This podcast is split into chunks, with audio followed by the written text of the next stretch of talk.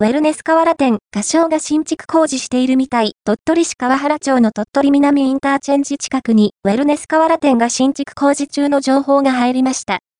ウェルネスは、現時点2月19日で、県内に21店舗ありますので、22店舗目となる可能性が高いです。鳥取南インターチェンジの周辺は、近年、セブンイレブンやエスマートがオープンして、新規出店が増えていますね。具体的なオープン日など、詳しい情報が入れば追記していきます。